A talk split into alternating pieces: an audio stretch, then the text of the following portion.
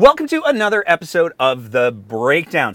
There has been a lot of controversy over the last little while in regards to political parties and how political parties manage discipline not only with their members but with their elected officials as well. We have been able to put together a a panel that I never would have uh, I never would have expected. It's a wonderful surprise. Um, we have three people who have all been MLAs. They have all experienced the inside culture of different parties very very closely. And what I think is particularly compelling about the conversation that we're going to have today is these three people. Uh, we've, we've got the full political spectrum here. It's it's it's about as polarized as an extreme as you can get, but they have all agreed to come on the show to talk about the problem of how political parties manage party discipline. So, in no particular order, we are extremely excited to welcome to the show Robyn Luff, Stephanie McLean, and Derek Fildebrandt. Thank you guys so much for being willing to, to join us today. Should be fun. Thanks for having us. Yeah, absolutely. So, if it's okay, I'd like to start with Robyn because of the three of you, your your concerns with the party were probably the most um, uh, publicized. Yeah. Uh, so, can you talk a little bit about? I mean, when you left the NDP, it wasn't by your choice. You were you were kind of doing a bit of a whistleblowing thing, and things went the way they did. So, can you tell tell that story just a little bit, and what inspired you to speak out in the way that you did? Sure. Um, so it's a long story. Um, but I mean, I guess obviously I was elected in 2015 along with Steph and Derek. Actually, we were all new in 2015. Um, and I was elected as an NDP MLA, and I was so excited to be elected to the first New Democrat government Alberta had ever had. And I was so excited about all the things that we were going to do. I remember, you know, uh, dinner very early on, I sat with Steph and some uh, like all the things we talked about that we were going to do all these things. We were going to, you know, stop paying for private schools and we were going to like in put in proportional representation and we were going to just like all these things that we had planned for. Um, and very quickly, I realized that like that was not how it was going to go. So what I had imagined as a very sort of collaborative process of uh, talking to constituents, coming up with ideas that we thought were good ideas, putting forward ideas for legislation, having caucus meetings where we debated ideas for what was going to be put forward as legislation. Um, you know, having a choice of how to vote in the legislature. Like these were all things that I was hoping were going to happen because I ran for the NDP because they always said they were going to govern differently, right? Like that was sort of what I expected when I was running. And maybe that was naive of me. I don't know. But, you know, that was what I had hoped for. And instead of that, um, there was a lot of sort of shadow oversight.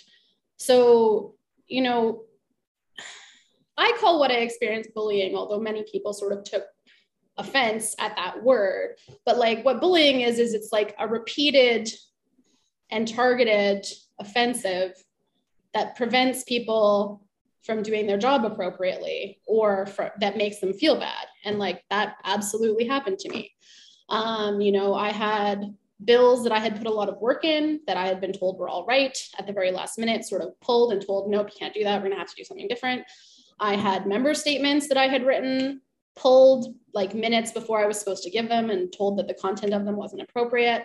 I uh, you know was yelled at in meetings when i spoke up about what I felt was like not the appropriate course of action at a committee meeting, you know, because I went against what had been like previously decided in the like pre meeting or the pre pre meeting or whatever meeting that happened.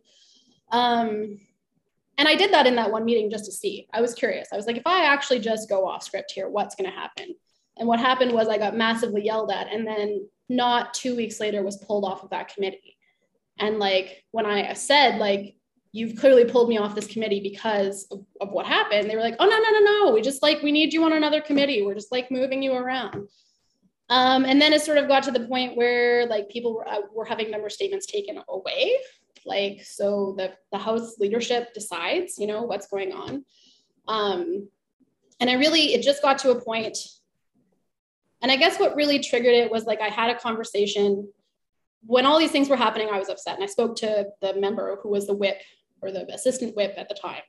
And he was like, oh, well, you should go talk to so and so, like an upper member of the premier's support staff. He's, just, you know, he was like, he always makes me feel better when I'm feeling challenged with whatever. And so I went to talk to this guy, and he just like mansplained at me that like all of my issues were not real issues and that I should just be happy to be here and like basically tried to use high level intellectual arguments to make me feel like I wasn't smart and I didn't know what I was talking about and like made me cry in a meeting. And uh, so about a week after that meeting, so he did decidedly did not make me feel better. And like it really made me question the whip's judgment. I was like, what kind of conversation are you having with this guy to like that makes you feel better about something? um, and then a week later, I had a meeting with the premier um, and she basically just dismissed like all of my concerns. I was just like, you know, this has happened and this has happened. And she's like, yeah, that's just sort of how it is. Like we're under so much pressure that like we have to do things this way. And I was like, well, this is clearly not going to get any better. And so it was at that point where I realized it was not going to get any better. And I was not able to serve, and I felt I wasn't able to serve my constituents appropriately there were things that I had been fighting for. I'd been fighting for law changes with regard to mobile home parks that were like what I saw as really easy fixes. And that, as far as I could tell, had no reason that they weren't being get, getting done. I was fighting for um, some form of like rent regulation, which is something that people have been talking to me about for years. And like, just there was zero movement on that and there wasn't going to be. And so I, I really felt that I wasn't able to represent my constituents as well as I should be. And so at that point, um, oh, and I also had a conversation with the chief of one of the premier's chiefs of staff at the time, who again did not reassure me and did not make me feel that like, because I wrote a letter outlining all of these concerns. I sent the letter to the premier and the premier's chief of staff, and the premier's chief of staff had several conversations with me. And at no point in any of those conversations did I feel that things were going to get fixed or dealt with. They were very smug and did not make me feel like things were going to get better. And so I was like, you know what? I'm not going to be able to live with myself if like I don't say something about this. And so, you know, so I wrote a letter and I sent it to all the media. and uh, and things went downhill pretty fast from there. I got uh, I made a joke a little while ago that I didn't even get invited to my own like caucus expulsion meeting. Like at least the guys in the UCP got like invited to be voted out of caucus. Like they didn't even invite me to come get voted out of caucus. They just had a meeting without me and expelled me from caucus. So now, did they ever give you a reason? Like, was there a verbalized reason, or was it like one of those like, ah, you're just not a team player? What was the? Did they ever give you a rationale for, hey, we voted you out of caucus, in, enjoy Siberia, as I believe it's called? I think it was that they weren't able to trust me anymore. Like I was untrustworthy, which I guess you know is fair. Um, like I aired all of my grievances publicly, which makes you untrustworthy as a caucus member. Um, but I mean, it was very brief. Like I got sent an email that was like, you know, sorry, we voted to get rid of you.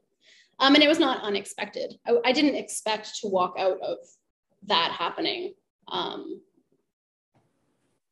with my seat in my party still secure. But you know, I'd, I hoped, I hoped what I hoped was that it would spark a conversation within caucus. Um, and like I had hoped more people would like stand up publicly. Like it was disappointing that more people didn't.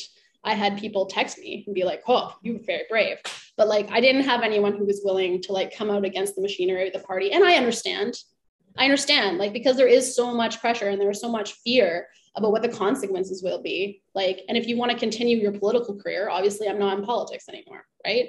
If you had any desire to continue your political career, coming out would have been suicide. So nobody did.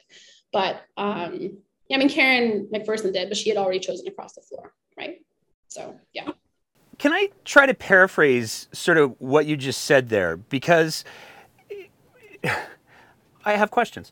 Um, the the Coles notes of that seems to be you had concerns about how you're being treated within the party you followed the appropriate steps, those concerns were dismissed, you went public, and you knew that going public was bad, uh, and that it would likely cost you your role within the party because that sort of thing isn't tolerated.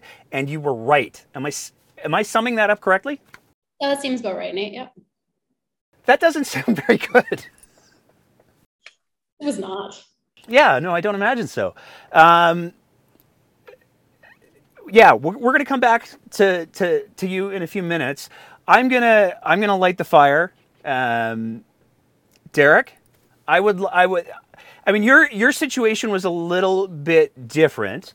Uh, because if I'm remembering correctly, you actually resigned from UCP caucus after there was a series of uh, uh, missteps, let's call them. Shitty things. Um, what's that? Shitty things. Yeah, sure. That works too. What was your experience with party discipline on the conservative side? Because one of the things that I'm curious about is does is this a problem just with the NDP where if you step out of line you're going to get spanked or is this something that you experienced both because you were Wildrose before UCP is this something that you experienced with the Wildrose is it something you experienced with the UCP what are your what are your thoughts It's absolutely not limited to the NDP uh, every party likes to portray itself as better than the others. The Wildrose, in particular, was a bit of a unique beast because because it is a populist party that very much fashions itself, uh, fetishizes the grassroots uh, in ways that really most other political parties that that gain any kind of mainstream traction don't. Um, so I was elected first in 2015 under the Wildrose banner and became the finance critic. I think I was a bit young for a job like that. I was only 29. Um, but you know, coming from the Canadian Taxpayers Federation, it was, it was a natural fit. But I was a bit, I was a bit young, I think, to be in politics. Um, but I, I, came in, I was a very different. Uh, I, I, was in alignment with a, a, certainly a large faction of the party's membership and voter base as a libertarian, but I was really the only explicit libertarian in the caucus. So there was an ideological difference from a lot of others in the caucus, and certainly from the leadership. Uh, the leadership, Brian Jean, is more of a conventional conservative. You know, he had served in the Harper government. Uh, you know, he didn't really hold he, most positions he would hold would be more or less within the general confines of which you'd see in a, in a kind of a mainstream conservative. Um, I, I, came in with some very different views. Um, was much more of a hardline autonomist about Alberta's place in Canada. I support drug legalization uh, in some circumstances and decriminalization at the very least, and almost all others, support legalizing prostitution, uh, not policy positions you'd associate with a rural right wing member of a political party. Um, so, you know, I, I, came in holding a lot of different positions.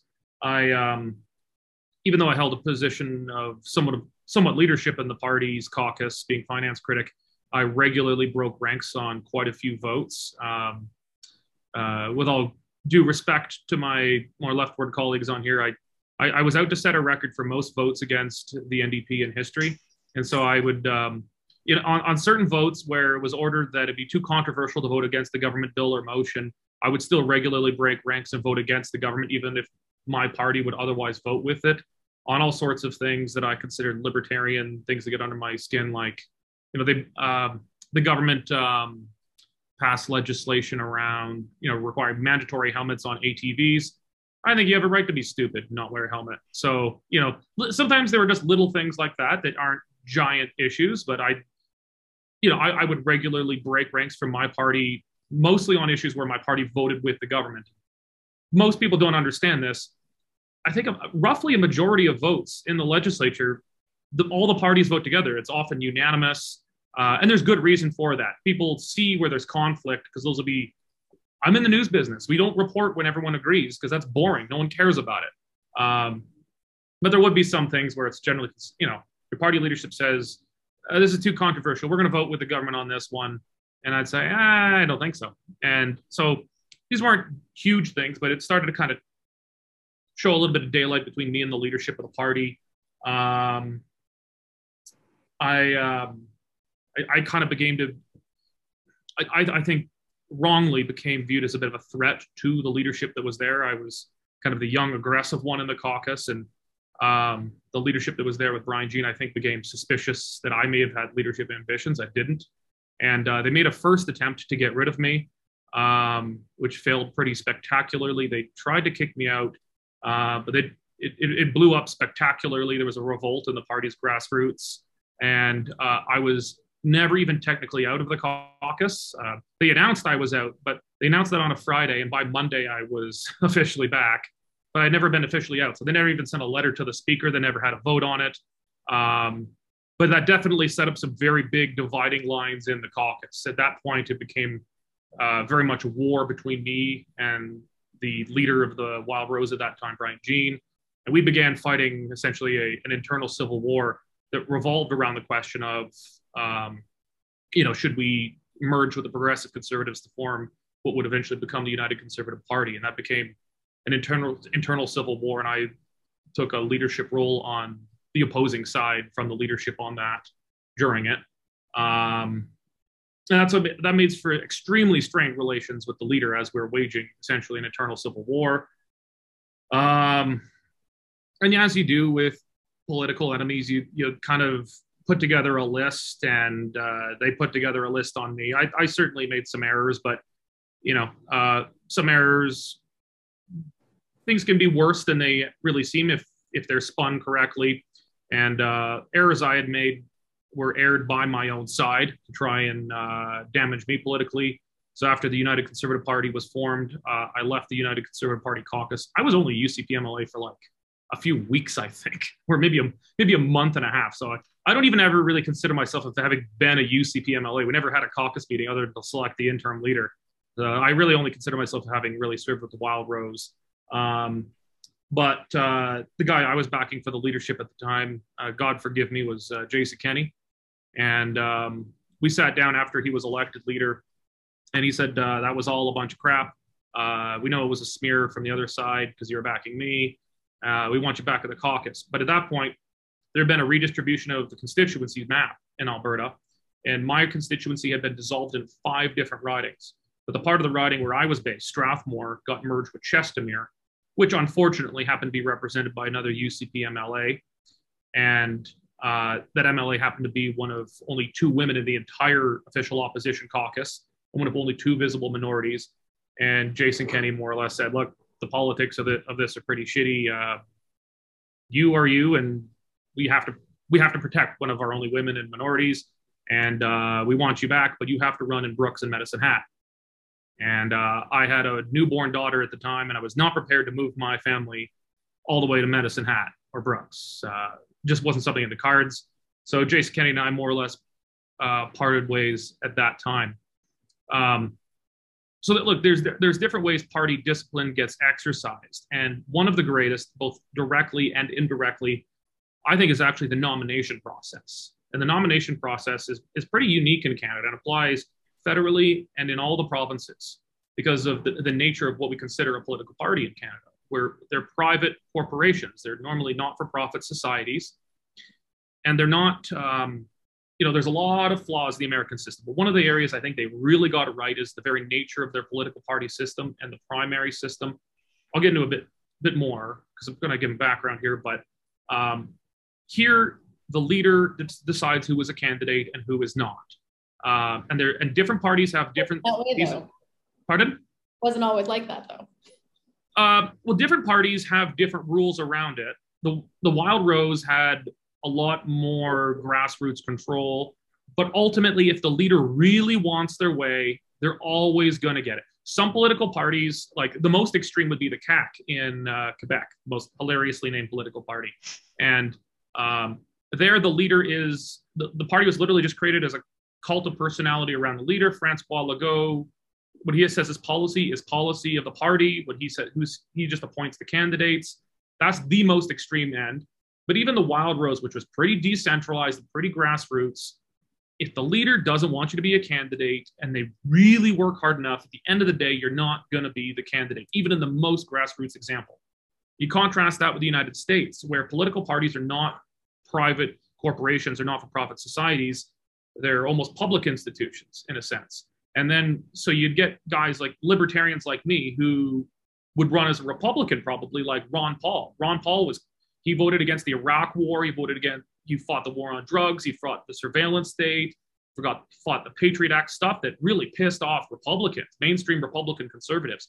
but he const- he was able to stay a Republican because of the primary system, and he could just keep on getting nominated as a Republican in his South Texas district.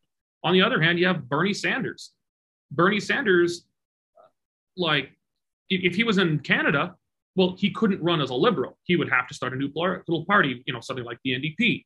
Um, you know, he, he he's more extreme than the center left, mainstream kind of liberal left. Um, and, and so if he wouldn't be allowed to run as a liberal in Canada, he would he would have to run for a smaller party, and that's and we'll get maybe get into the two party system in the states. But I think actually the reason it's two parties because there's much more diversity in who can get nominated and keep a nomination in those parties. Mitt Romney, like Mitt Romney hates Donald Trump's guts, but Mitt Romney is still the senator from uh, Utah because his nomination doesn't rely on the nominal leader of the party, Donald Trump, or the head of the Republican National Committee. He gets nominated by re- registered Republicans in his state. And, you know, that, that's, that's, a very long way of coming around to saying uh, my issue was um, I was ultimately not allowed to run for the nomination in the constituency that uh, I partially represented before redistribution. I was told I just wasn't allowed to run in my own riding. And, and the exercise of that nomination power can purge a party of people who are problems for the leader or the leadership cadre. And, and it can be used as a huge threat to keep people in line. If you want to keep you want to keep your spot, you need to keep your nomination. You want to keep your nomination, you got to stay on the side of the leader.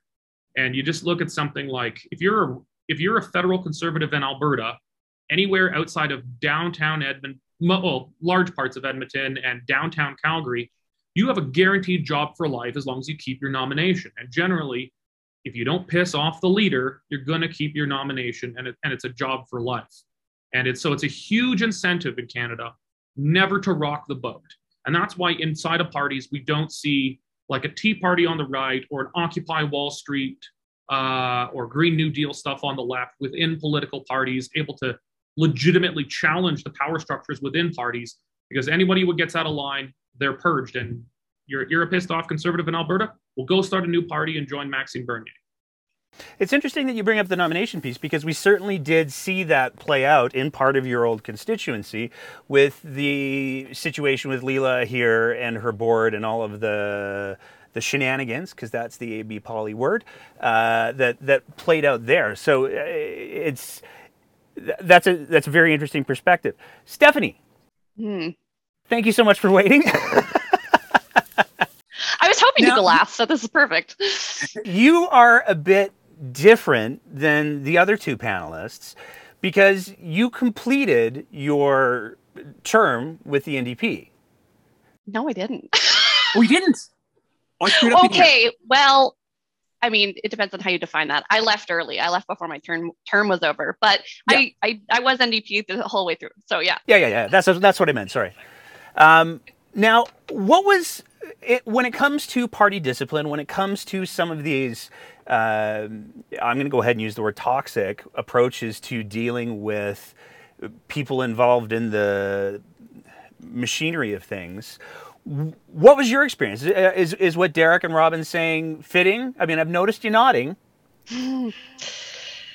I yeah, it, it is fitting. Um, and, and you know, I uh, when I when I decided that I wasn't going to run again, um, and uh, I announced that.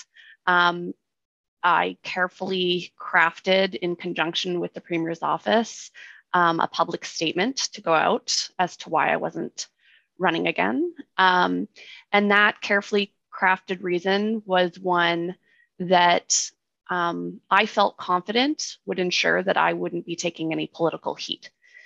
So, and I think that's important. Um, and it goes to um, what Ro- something Robyn said earlier when she said, you know, she stepped out publicly saying that she um, was experiencing this toxicity and bullying and was dismayed that she found herself standing alone, more or less. And I, I felt terrible that she was standing alone and and i like robyn i'm i'm sorry and i you know I, I, think if we had had this conversation even two years ago i'd probably be bawling my eyes out right now saying that to you um, because uh, you know i i i appreciate it Thanks. Um, you know, I I I know exactly what she was talking about, and I and I let her stand out there on her own. Um, but I was afraid, um, and I think um, parties um, use fear as a method of control. Um, and in telling um, my story, I think it starts right at the very beginning in the 2015 election. Um, during the course of the election, you know, it, it, was it was insane what was happening and, and unexpected. But my constituency, I had been working in there about a year before the election, and I had trained up volunteers. I had found volunteers, friends of friends of friends, university students, all these people, um, and had this excellent team of door knockers, which was like absolutely key. And then the 2015 election rolls around, and about I don't know a week into the election, I can't get any of my volunteers to show up for me because they were all at Joe Ceci's office. And I was like, what the hell is going on here? You know, these were my people. And, you know, so we're having conversations with party organizers and I'm having conversations with my volunteers. Why aren't you coming to, to me? Why are you going to Joe? Oh, we were told to go to Joe's. We were told to go to Joe. And and the volunteers are following the marching orders from the party. And everybody saw him as a beachhead because again, nobody expected us to take government. Um, and so they thought, you know, we just need this one seat in Calgary. And this was the message, despite the fact that the party definitely had data to show that that was not the case. It was not just going to be one seat. Um, they nevertheless were directing all of the volunteers across the city to Joe. And they had talented volunteers, you know, making signs and stuffing envelopes. I have a quick, because uh, like I was on my, Joe's constituency was right next to mine.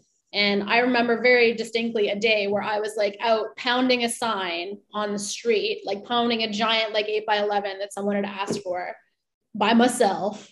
And like Joe's team drove by with like a truck full of like people and we're like, good job, Robyn. And like kept going. Yeah. So sorry. So, yeah, no, no, it's okay. So I was running a full time law practice, which I you know was trying to tap dance holding that together and not getting reported to the law society right? Um, and and campaign full time. And my husband basically stopped showing up to his uh, summer job. He was in school at the time. And he was running my campaign office for no money. And uh, and I, I call up the party. I can't remember who the guy was but i was not the only one that had a really negative experience with him. Um, he was the contact. And i remember saying to him like look i'm sick I've got every kind of yeast infection in the world. Sorry, TMI. Um, like my my immune system is shot right now. I'm so stressed. I'm working all of these hours. My husband is working for free. All of my volunteers have been sent to Joe. And this guy was like, "Well, what are you doing? You're just sitting on your ass. Why don't you have anybody? If you know, if your campaign is so great, why?" And he literally used the words, "What are you doing, sitting on your ass?" And I was like, "Excuse me?" And he was like, "Yeah, well, your husband, what is he doing? Just sitting on his ass all day there?" I was so offended. And I was like, what I had learned in my by election campaign that I'd lost previously was that the only power the candidate holds during the election is their nomination papers and those being sent into Elections Alberta. Because once those papers are sent into election, Elections Alberta, your name is on that ballot no matter what. You can't pull it off but you can hold that back until the last possible second. And i did. And i i threatened everybody involved in my campaign. Those nomination papers are not going in until i say so. And it was about 24 hours before those papers were supposed to go in that i'm having this conversation with this guy. And i haven't sent them in yet because i've been mad at the party that kept saying we'll send you people. We'll do this. We'll do all these false promises that never materialized and uh, and I I say to him, you know what? I'm not sending in my nomination papers. You need like what, like a hundred signatures or something? Like, good luck getting another candidate. And I hang up on him. And then the phone calls start coming in, like the guy who was Jerry, who was like running the the campaign. He's calling my campaign manager husband. Um, you know, everybody's calling me. I'm just ignoring my phone, and so my husband ends up like mediating this. and um, at the end of the day, I uh, I ended up having this phone call with you know the top brass and uh, running the campaign. And it was late, it was nighttime. And uh, there was a couple of people in my car with me having this private conversation. And I, I said to them, I want one volunteer. I literally had a name. I was like, I want this one guy. That's all I want you to release. Because I had said to this guy, come, come volunteer for me. I'll pay you. I'll pay you more than Joe's paying you. No, he was not allowed to go. He was told, absolutely, you cannot go. And so I'm saying to the party brass, I'm like, this is absolutely ridiculous. You say that you support women, you say that you support young people, you say that you support minority groups. And then when push comes to shove, you're sending all of my people, all of my resources, and you won't release any of them to me to an old white guy. And they had nothing to say. But at the end of at the end of the call, they were like, will you promise us to send in your papers? I was like, I was like, I will not send in those papers until I see this one guy in my office. I need to physically see him here. And unless he is physically here, you're not getting my papers. And that was the end of the call. The guy showed up. they got me the guy. And then they released me a couple of more people. And and we ended up having a really good team at the end of the day, but I had to hold them hostage. And then we got we got elected. And the news gets released about Deb Drever that she had, you know, all of this stuff on social media, blah, blah, blah. And we were hearing stuff internally, right? Like the rumor mill was turning about what was going to happen to Deb. And we had all seen this stuff. And and you know, my heart broke for her. I'm like, she's such a young, young woman. Um, I just happen to be fortunate that I'm like, you know, six years older than her, so something or five years, I can't remember. And so my, you know, pictures are actual hard copy photos. I mean, uh, people are not going to be able to say that going forward. And I was like, this is ultimately a nothing burger when you look at what the youth are putting on social media today. I'm like, this, she's just the first one. And so I started calling up other other MLAs. I'm like, we need to stand behind Deb. She can't get kicked out of caucus. This is absurd. Blah blah blah. Make a phone call to so and so. I'm handing out phone numbers. I'm like getting people riled up. And then I get a phone call. I think it might have even I can't remember who it was from. Anyway, somebody high up saying, "You got to stop this." And I'm like, okay. like it was like very serious. So I, I take my marching orders and Deb gets kicked out of caucus, right? The day of the cabinet swearing in, I get called into a one on one meeting with Rachel um, and her chief of staff. And I'm thinking, what is this meeting for? Like, the, this was this was the day in the summer where it was out on the front steps of the legislature, like the the big hurrah. And before it, probably about an hour before that, I'm called into a meeting with Rachel, and I'm thinking to myself, is this how this works? Am I am I getting put into cabinet? Is this when I find out? And the conversation, I was sitting with Rachel, and she tells me that um, I'm not in cabinet and that she's not having this kind of meeting with anyone else. Um, I'm the only person that she's having a one on one meeting with to tell them that they're not in cabinet and that I'm not in cabinet because of what I did on the campaign, holding them hostage, and because of Deb Drever because I spoke out about it. And um, she told me that there would be other opportunities and possible future cabinet appointments, and that you know she had considered me for cabinet and had high hopes for me, but because of those two things, I was not in cabinet.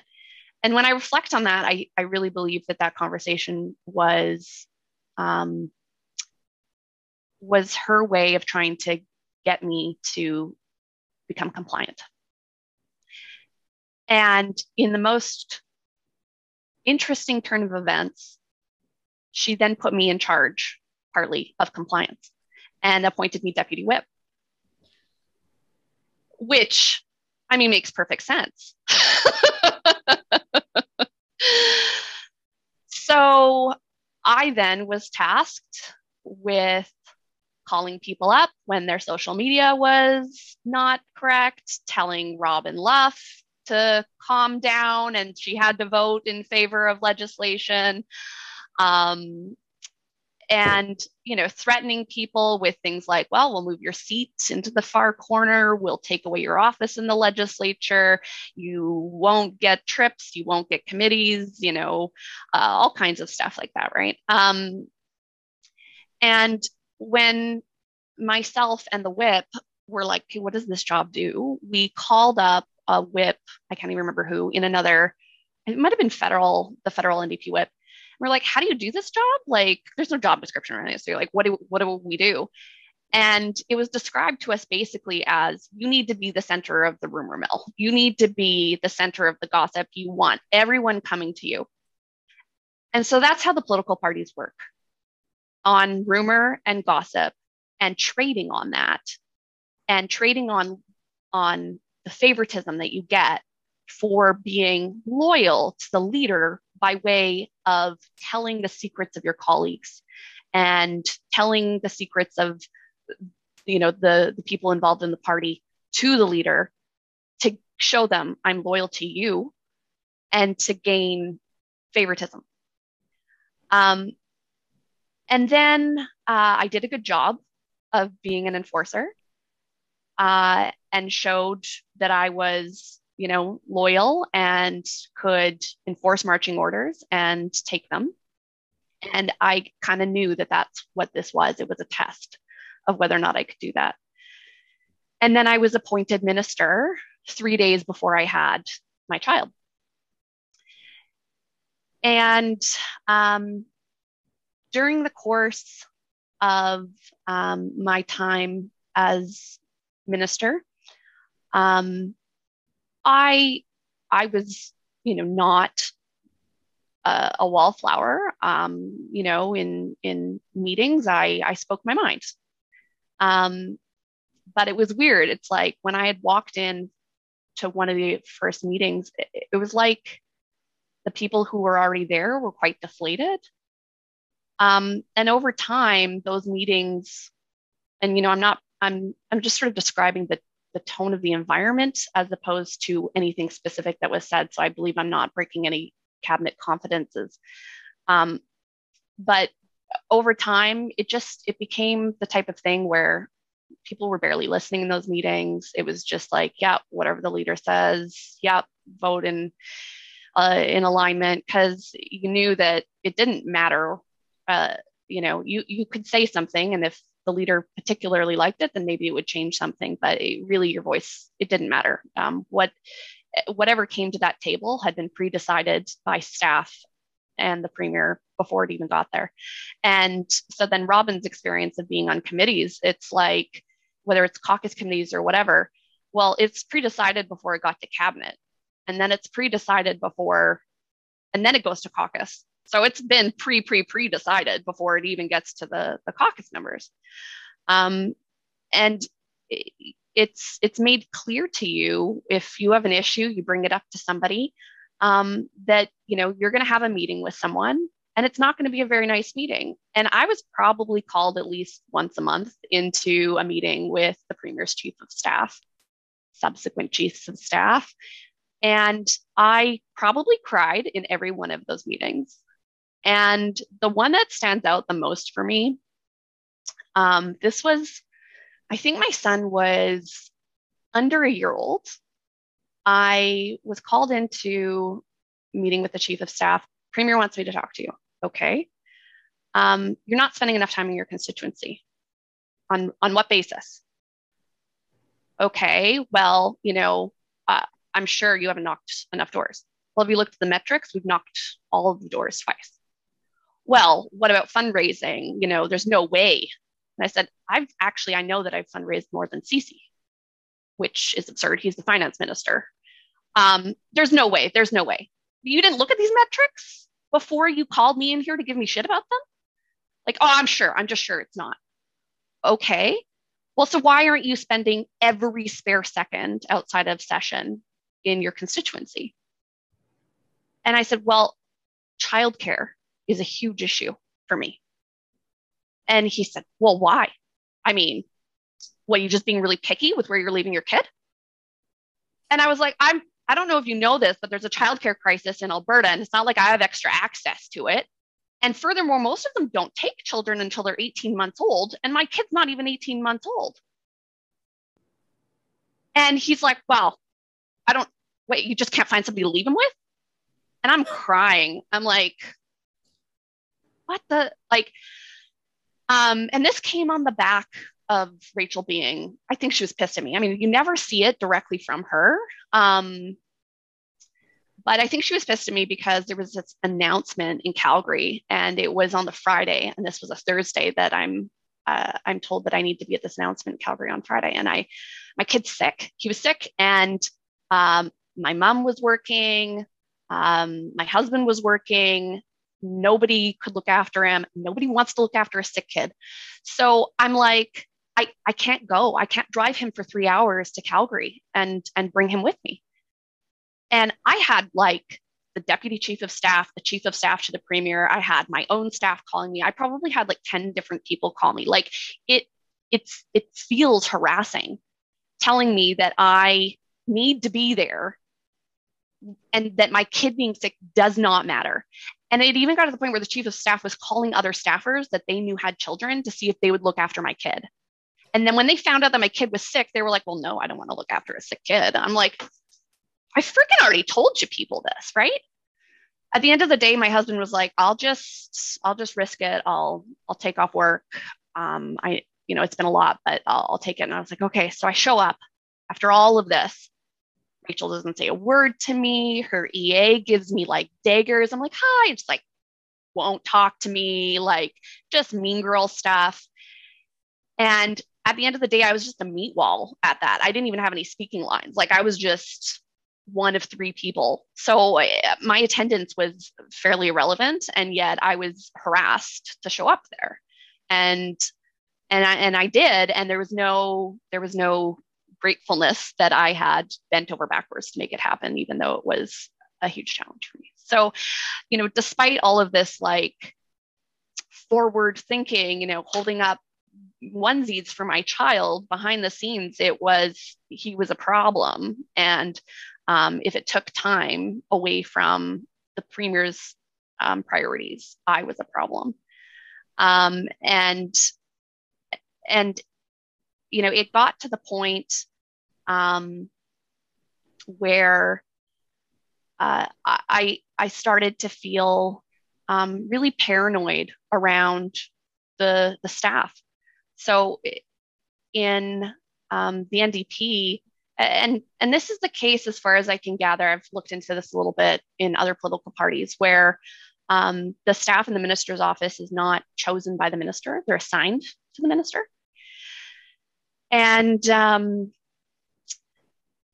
and I realized my staff was there not to support me, but to watch me, to report on me, um, because they might find out that I was at X, Y, or Z, and then um, I end up getting a call from the premier's office. So I, am like, it's it's a direct line. You know, you can see that this is why you're getting in in trouble, and um, and the staff would be protected far and above the MLAs every single time. I had some really um, really uh, difficult staff that I would not have chosen that um, were not working out um, and despite multiple conversations, emails, complaints, I got to the point where I literally packed up the box in my office and of my stuff, and I said, "I'm not coming back until this staff is gone." Um, and and when one of those staff ended up lying about something, and I and I caught it later, um, claiming that my office was in disarray and that that's why they were there and they had been sent in to clean it up. I was like, what is this this crap? No, you were the problem. Um, I went to the deputy chief of staff and um, apparently the the marching, you know, this this story had come from her down the pipe. Other ministers were telling me this, public servants were telling me that this story had had gone on. And I confronted her and she just lied to me. And I was like, that's it. I I'm done. Um, and and that was really it was just the last straw. It wasn't the biggest straw, but it was the last straw for me. Um, but you know, staff in, in, my office that were really problematic. Like one of my staff members um, was uh, didn't show up for work, and then another staffer saw this individual on the elevator on St. Patrick's Day just drunk out of their mind. And like that's why they didn't show up to work and left another staff member holding the bag. Like that's just unacceptable in any workplace. But this person was protected because they walk the premier's dog when she's out of town. You know, she's friends with with Lou and Rachel. Um, and you know, I'd never even been to Rachel's house. like that's why the staff are are protected because they can be fired, you know. Um, so so you know they have they they're they're more easily controlled than the MLAs. I have to ask. I'm sorry to jump in here, but the the person who asked you why you were being picky about where you left your kids, did they have kids? Yeah. They did. Older kids, yeah. Okay, because I mean, I've got I've got kids myself, and when I'm looking for childcare, it's not just look for the biggest cardboard box that's nailed to the ground. That was the expectation, but I I I 100% believe that this person was just following their marching orders. This person was not um, coming up with this on their own. Sorry, Robyn, did you have a kid during your time there? I think you did, so, right? The thing that I regret the most, or not one, the thing I regret the most. I regret a lot of things, but the thing, the thing, um, I so I was elected. I had a 10 month old when I was elected. Um, I took her with me all through my election. Like she was, I baby slung her. She's in all the pictures. Um, but when I got elected, my husband took the bullet. He like quit his job and stayed home to look after our kids. Wow. So like I never had to bring my baby to the ledge. But like I wish I did.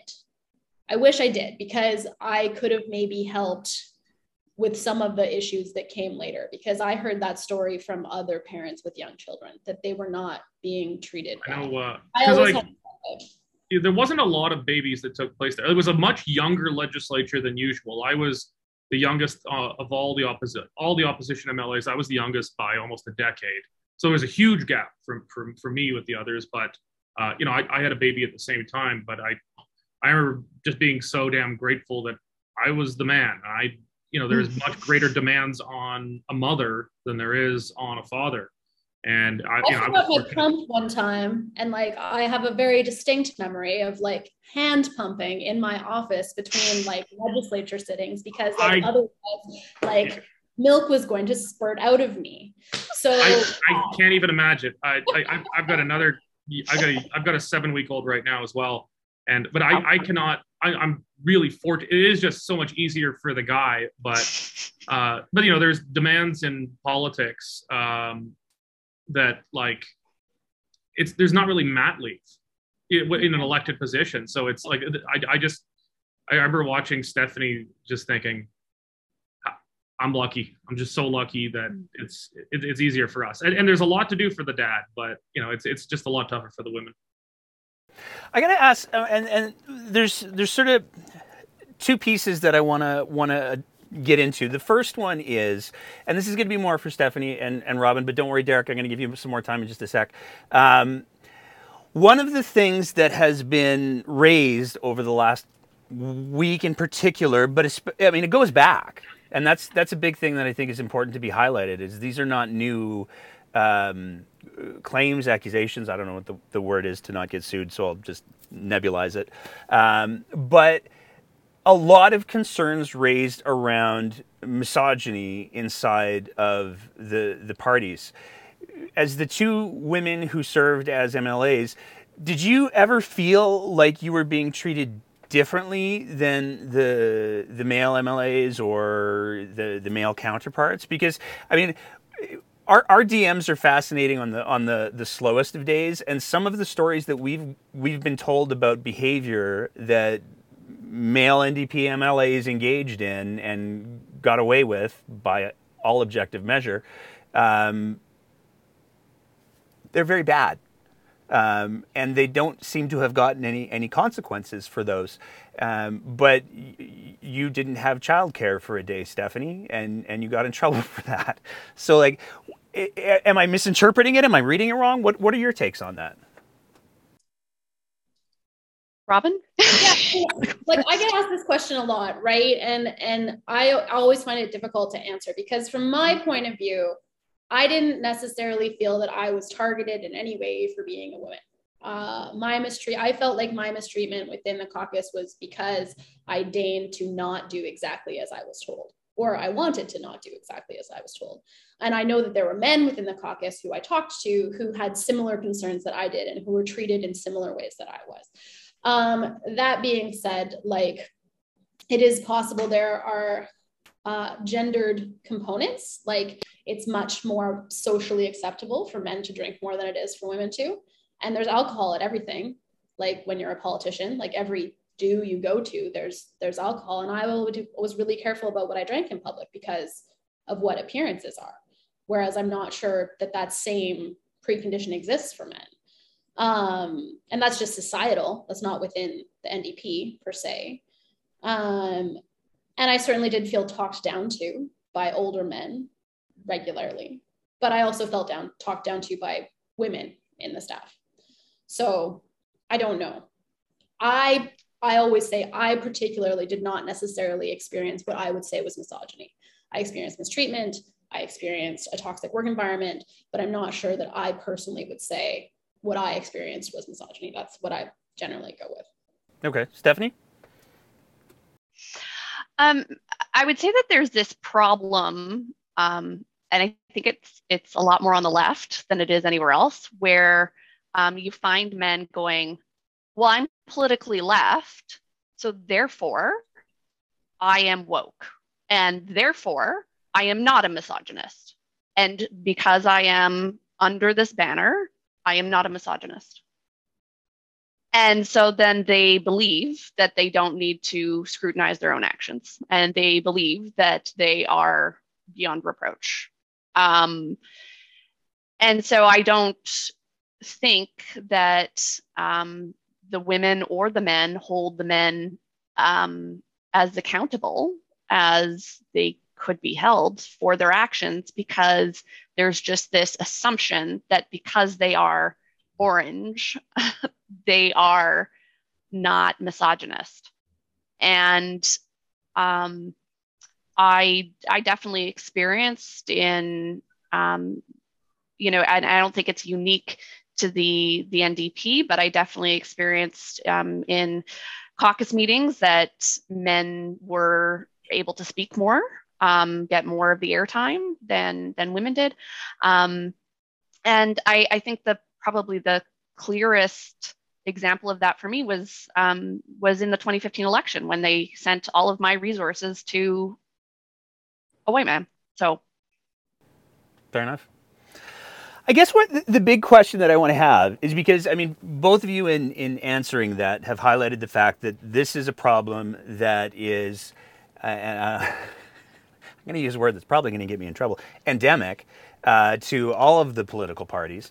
Um, and I mean, anecdotally, I I know of a guy who got his membership revoked from a political party for for doing a, a comedy sketch. Um, so I mean, these things these things do happen. Is it fixable? Is is there a way to? I mean. I can only imagine what it's like for somebody who is a nominated candidate for any party to hear this conversation. And I mean, I, I myself ran for political office in 2019. Got my ass handed to me, thank God. But um, you know, I when I was running, I had these ideas of I'm going to go and I'm going to represent my community and I'm going to stand up for my community issues uh, and I'm going to be a, a, a voice for my community. And I think that's a reason why a lot of people get involved in politics. And based on the stories that all three of you have shared, it's more of a so you should shut up and do what you're told then. Um, is that fixable? And I'll throw it to Derek first because you've been sitting over there quiet. I love the cappuccino cup, by the way. Um, but uh, I'm a latte sipping uh, redneck. There you go. Over caffeinated, I think, is the word we use. Over caffeinated libertarian, yeah, Uh, is, it, is it fixable? Is it repairable? I guess it depends how, how fixable we mean. I mean, to be mostly fixable, no, I, I don't think so. Um, I'm, I'm going to play a bit of devil's advocate. Politics is a team sport, and uh, particularly parliamentary Westminster politics. You're coming in as a team, and um, even an independent has to work with their small team of staff and whatnot. Uh, it's a team sport, and and if you don't play as a team, you're probably gonna lose. And winning is a lot more fun than losing. Uh, even though I've never served on the government side, uh, you know, winning your seat, winning a bunch of seats as a, as a caucus, and uh, so the the incent there's a lot of incentives to work as a team, and and that's positive. Um, and so a lot of this is, and I don't mean to sound like a mealy mouth Canadian splitting the difference on everything here, but it, it is finding the, the right balance between operating as a cohesive team, pulling in the same direction, and uh, but on the flip side of that same coin is you know everyone on that team has a lobotomy and they don't have a valid opinion of their own. They're not individuals who can think for themselves. Um, i think there are things we can do to make things better.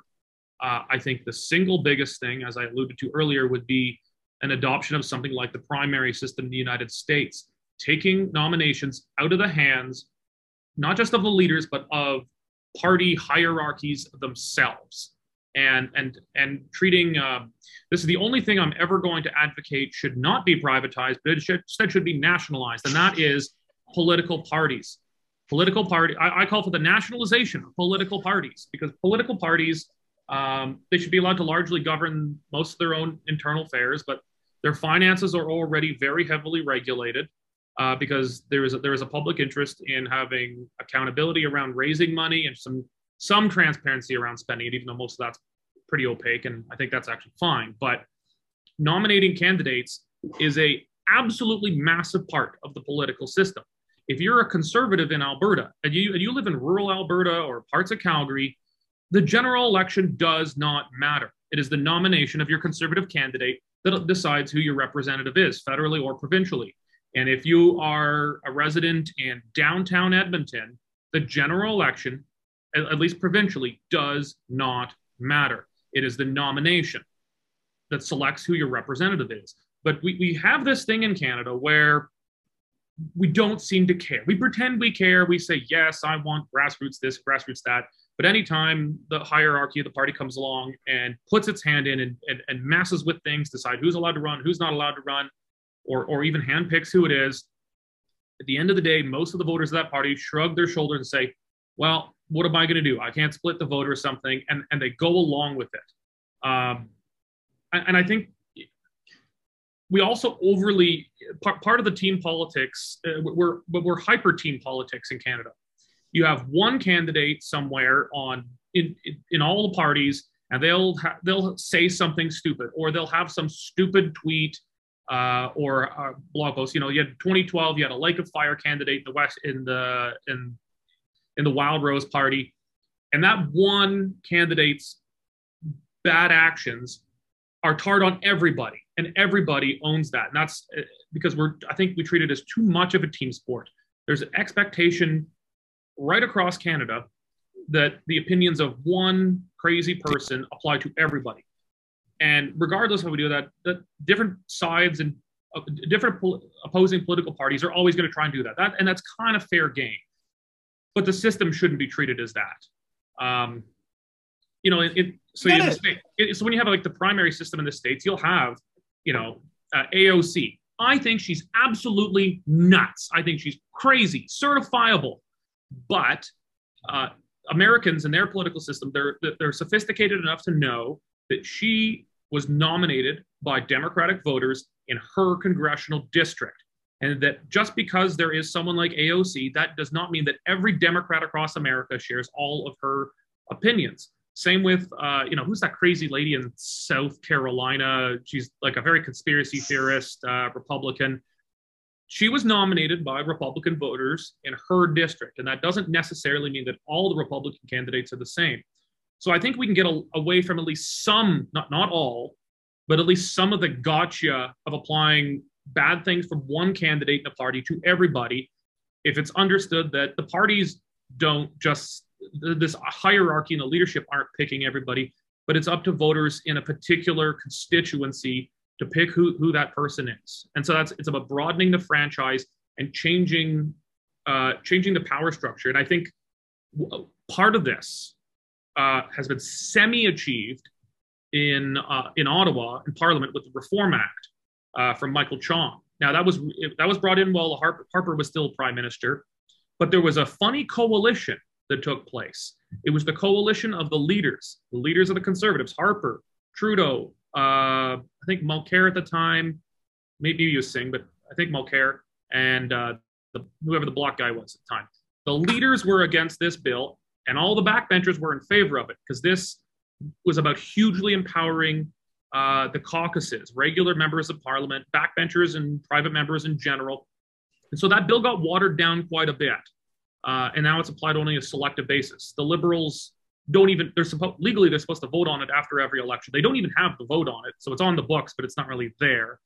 Uh, a lot of what it did is it formalized the powers that members of parliament constitutionally already have, but have been lost over time by convention. Since because the Westminster Parliament, technically the leaders should be elected by the caucus, and there's problems with that, but it empowers members of parliament, members of the legislature to hold that leader accountable. But because leaders get their, they have a dual mandate.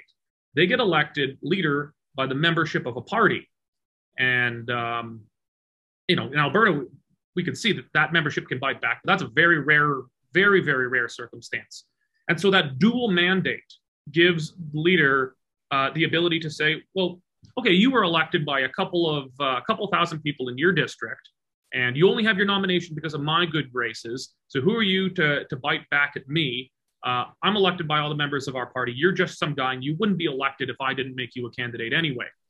Um, the Reform Act, while really watered down from as good as it could have been in its original form, still was very important. You know, it allowed uh, conservative members of parliament to topple Erin O'Toole in like a matter of like three days. It took two years to take down Jason Kenney, at, at least two, two of really active internal rebellion in a party, and it it was in it created huge instability for the government, for the party, and for the province itself because we had this protracted civil war that went on literally almost as half as long as the American Civil War. Um, but in Ottawa, they did it in three days because what they did is they kind of reformalized and reasserted some powers that MPs and MLAs do technically have, but feel that they can't really exercise because convention has changed over time because of the nature of our political parties has changed. So that's the two big things. Um, I'm not going to say there's silver bullets that are going to fix it all. A ton of it's cultural, and and, I, and culture is way harder to change than rules. But in terms of what we can change, tangibly, very quickly, would be reforming the way we nominate candidates, uh, both provincially and federally, uh, to, to more closely look at the American primary system and the adoption provincially of the original form of the Reform Act uh, that they passed there. I, I, think those two big things are the two easiest fixes we have to at least make some significant progress on. Okay. Robyn, what's your reaction to that? What do you do you see solutions? Are there is can things get better or are we on a downward spiral to the the lobotomized version of of elected? Well, I mean, I, I think if Steph Steph knows like I I feel like party politics has to die, quite frankly. Like I'm a systems change person. Like the system we have in place right now doesn't work. Period. Like Derek says, there are a lot of things that you could that can be done in the meantime that like I, I like his idea about the nomination process. I 100% agree the leader shouldn't sign nomination papers. We should return that to the grassroots. Um, you know, there's things like you could go to the the UK, the three line whip, right, where mm-hmm. like it's accepted that members in regular political parties occasionally vote uh, against their party, and that's totally fine, right? Um, you could uh, I mean, you could enact a good harassment policy in the legislature. Like there is currently still not a harassment policy that applies to MLAs in the legislature of Alberta. Um, they've gone to a much more robust version in the UK because they had issues with staff and MLA MPs there, and they've gone to an independent third party investigator where if you have a problem, you can call an independent third party um, to address your issues, right? Um, there, there, are lots of little things like that. I mean, there's a book called Turning Parliament Inside Out that was written by Michael Chong and some other MPs that has a lot of great ideas in it. But fundamentally, for me, the problem with politics is that it's inherently hierarchical. It's like it's power structures. And like if you have power structures where people hold power over other people, you're always going to get some form of like bullying. It's like especially in politics because people like you said get into politics because they care about changing their communities and being a voice for their communities. And so if you have a system where people are told like okay, you've gone into this to make a change, but actually no, you can't unless you do all these things that you want us to do first and then even when you get there when you get the minister position you find out that you still really don't have any power to do anything um, it needs to come from leaders and it needs to come from people people have to demand more of their elected politicians media has to not make such a fuss when elected politicians decide to like and be like hey you know maybe this isn't the way that it should be you know, I was called naive. I was told I didn't understand how politics works. Like, this has to be this way because it's always been this way and you don't understand how it works. Like, how dare you deign to suggest that it could be otherwise? Um, and the like, comparison of that when Todd Loewen said the same things and stepped away from the UCP and was not called naive, was not told that he didn't understand how politics works, was yeah. not given a list of reading, like that's that's a good example of misogyny in politics. I, I don't I don't know. Um, I think I Todd, do like for Todd did get a lot of guff for like just I think like a lot of the media, like I should say legacy media reaction to, to Todd Loewen, it was similar, um, but it was a bit different. Do it the right way, and that Todd did get that same like I didn't call a press conference, right, and like let all the media ask me questions because like I mm-hmm. knew I wasn't ready for that and like Todd did it on Facebook. Like he like just went out and like yeah. the letter the, the internet. And people the, don't, the, don't the like legacy that. media reaction with Todd though, I think was like, hey guy, why are you surprised you're kicked out? Don't you know you're not allowed to oppose your leader? Uh, yeah. So I, I don't yeah. think that I didn't see the word naive, although maybe it was there. Uh, I don't know if it was used with you, Robyn, or not, but I think. Oh, okay. Yeah. Well, then, yeah. I, I, don't recall seeing it with Todd either, but I think it was a, a similar kind of sentiment, like, hey bud don't you know like this is the canadian political system you're supposed you're not supposed to speak out kind of thing the message was the same but the tone was very different i, I would say yeah, yeah. also, ask, also like there, there is a difference by the like, time what it's worth i yeah. like how like the calgary city council operates like calgary city council has issues but yeah. there's nothing blocking an individual city councilor from doing what they're supposed to do, which is represent their constituents. Yeah. But, they don't have a party I, pulled into like, you know, their people. And a legislature is bigger and there's more MLAs. But I think if we could envision a way to do it without parties, it would be nice. I, I, I have I just to ask Robyn. Oh, sorry, if I could just say that the one thing with the Todd Loewen circumstance, though, he spoke out. I, I, think some of the tone may have been reaction was different because there was already an open rebellion against the leader of the party, whereas Rachel Notley never faced anything vaguely close to this kind of uprising that we saw that came at Kenney. So it it didn't appear like I was surprised when you spoke out, Robyn. I was like, wow, girl's got balls. Wow. But when uh when Todd spoke out, I, I think it took a lot of guts, but like it was already part of a kind of a building uh rebellion. So it, it didn't I think, come as out of left field to a lot of people. Right. Yeah. I, am curious, Robyn, if you remember, um, I, I, I used the term to describe how you you you spoke out. Um, and and this is my, my, my own personal bias here, um, but I attended your town hall and I made sure that, that you had right after, and I made sure to come up to you, and I, I was not, I, I was dressing more formal then, um, and the way that I described it, and and I want to hear from Stephanie a sec what, what your solutions would be. But the way that I described it is that was the most punk rock thing I've seen in politics uh, that I could recall, and we need more of that. But that's just my personal bias. Stephanie, I do appreciate that, Nate. Like for I always I noticed it's funny that I was like, oh, Nate was in a ska. My husband was in a ska band, like back in the day. So like, yeah, I go to a lot of punk shows, so I do appreciate that reference certainly. Well, Stephanie, is it fixable? Is there anything that you'd add to, to what, what these two have said? Am I frozen? Can you guys hear and see me? I can, I can hear, you, but hear you, but you're definitely frozen. Fun. Well, I'm glad you can. I'm glad you can hear me.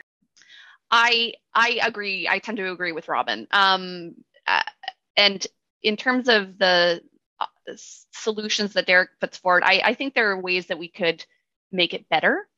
uh, for sure. Um, but does it fix it? I, I think that there's a reason that we went down this slippery slope and got to a point where the power is all centralized in the leader's office.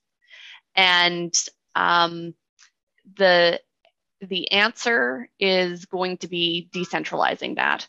Um, if we can do it through, you know, some incremental changes, um, uh, you know, I, I think there there will always be a desire to find a way to continue to centralize that power, and a way to so it'll be it'd be I think a little bit like whack a mole if we were to to do the kinds of um, changes um, that Derek's suggesting, and and and maybe it is um, a more lasting answer, but I I, I don't know exactly. Um, what I do know is that um, I am a systems change person as well. And I think um, that political parties are, are the problem. Ultimately, they are private clubs that determine the course of governance for the country. And I think that in and of itself is problematic.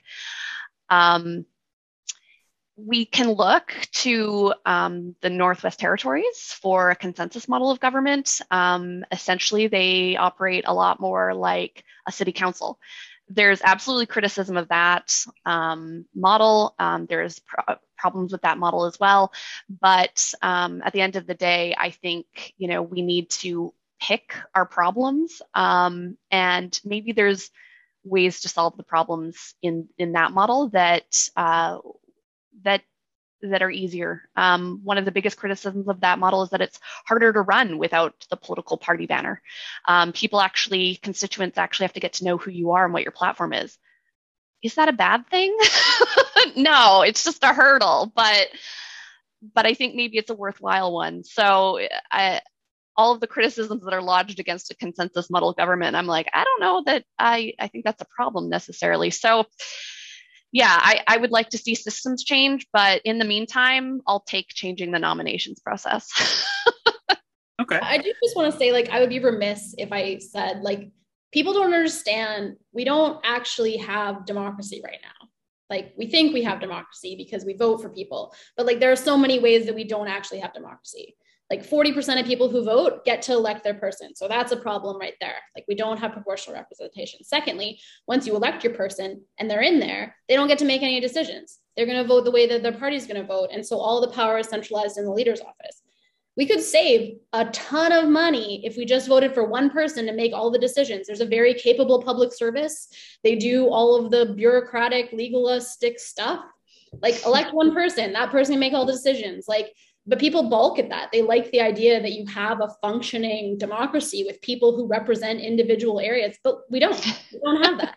So, like, unless we actually realize that we don't actually have democracy, and we don't, we don't have democracy. It's like really, really crucial that people understand what we have now.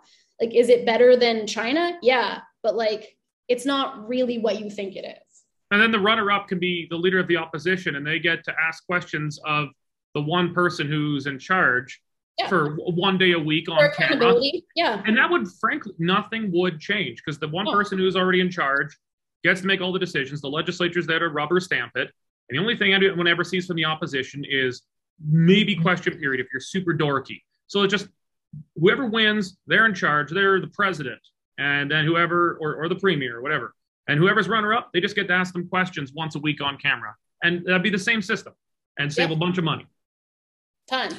I think we're going to break the internet with the fact that Robyn Luff and Derek Fildebrandt just redesigned Alberta's uh, democratic situation in agreement. Like, I think that's, I love it. Um, I know that I think Stephanie's internet also broke. Maybe maybe that was just the, the Robyn and Derek agreeing broke broke the internet in in Vancouver. Uh, I I know that we have a couple of hard timelines that we're, we're running up against, and I don't want to push anybody's schedule, especially because you guys have been so generous with your time. Thank you so much for having this conversation, for being willing to be a part of this conversation. And I think another thing that I just want to highlight before I let you guys go is, as we acknowledged at the beginning, when it comes to a lot of political beliefs, we we have the extreme ends of the spectrum here and you guys still showed up for a conversation.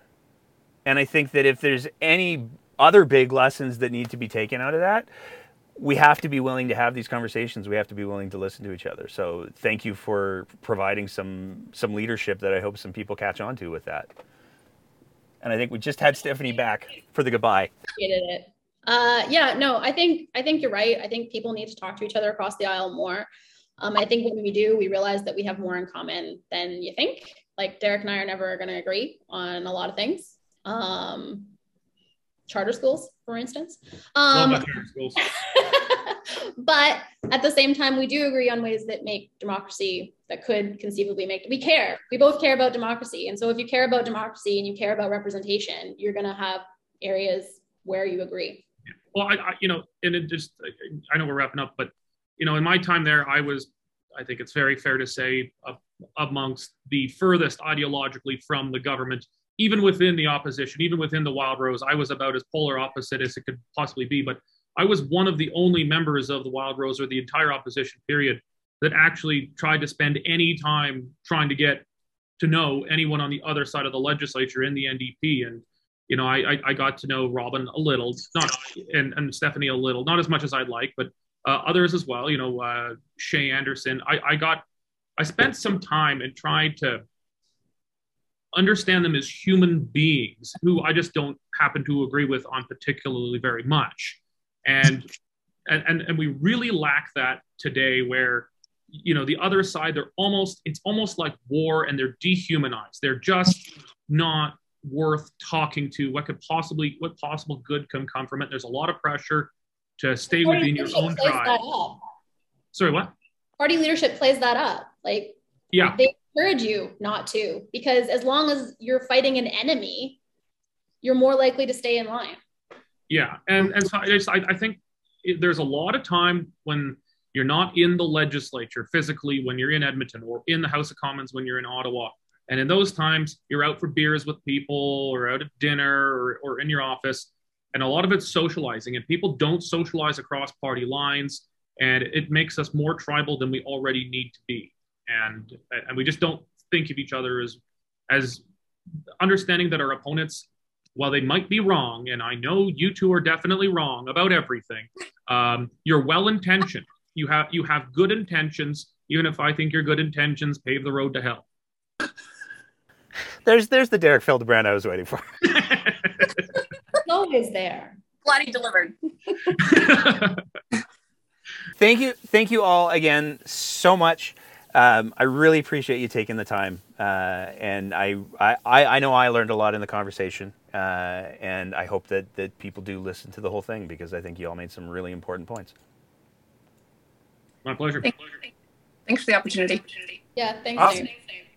As always, if you appreciate the kind of content that we're trying to produce here at The Breakdown, we would love it if you swung by our Patreon page at www.patreon.com slash TheBreakdownAB and signed up for a small monthly sponsorship of the work that we're trying to do here. It is because of the support that we receive from our Patreon sponsors that we're able to continually up our game, and it is tremendously appreciated. So I want to throw a big thank you out to them. And you can go ahead and visit that website and join and support us as well because we need all the help we can get. Thank you so much for your attention. Thank you so much for listening and being a part of these important conversations. And we will see you next time on The Breakdown.